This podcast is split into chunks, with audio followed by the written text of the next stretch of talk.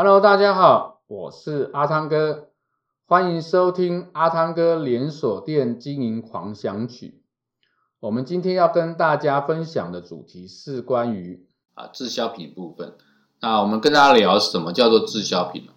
在呃我们整个库存管理里面呢，滞销品是一个非常重要管理的一个项目。那到底什么叫滞销品呢？呃，其实在滞销品部分，我们对应的另外一个管理的啊、呃、数据呢，就是以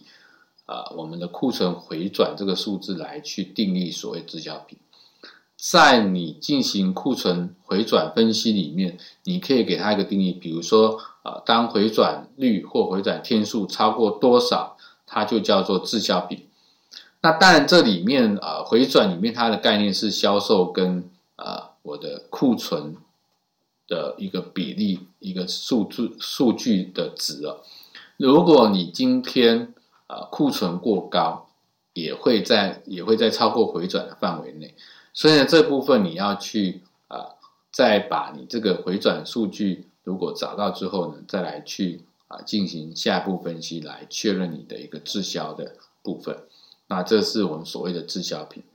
那为什么会产生滞销品呢？其实滞销品产生会有几个部分，第一第一个部分就是呃你在做你的这个订货预估值的时候呢，啊、呃、就是你备货的这个安全库存量的部分你没有抓准，所以造成你滞销。那或者是啊、呃、在我们如果啊、呃、在如果你商品是有效期的，在效期管理上面出现问题的，有一些进效的商品还在台面上，那它一定滞销。因为不会有顾客买太效期太近的商品。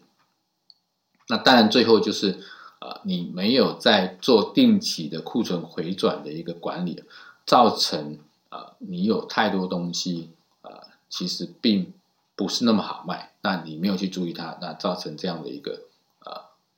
我们所谓的滞销的一个部分。所以当你产生这些滞销的时候呢，呃你就会有可能造成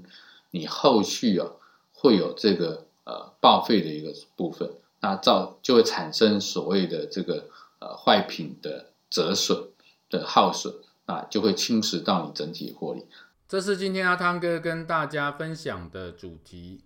我们下一个主题见，拜拜。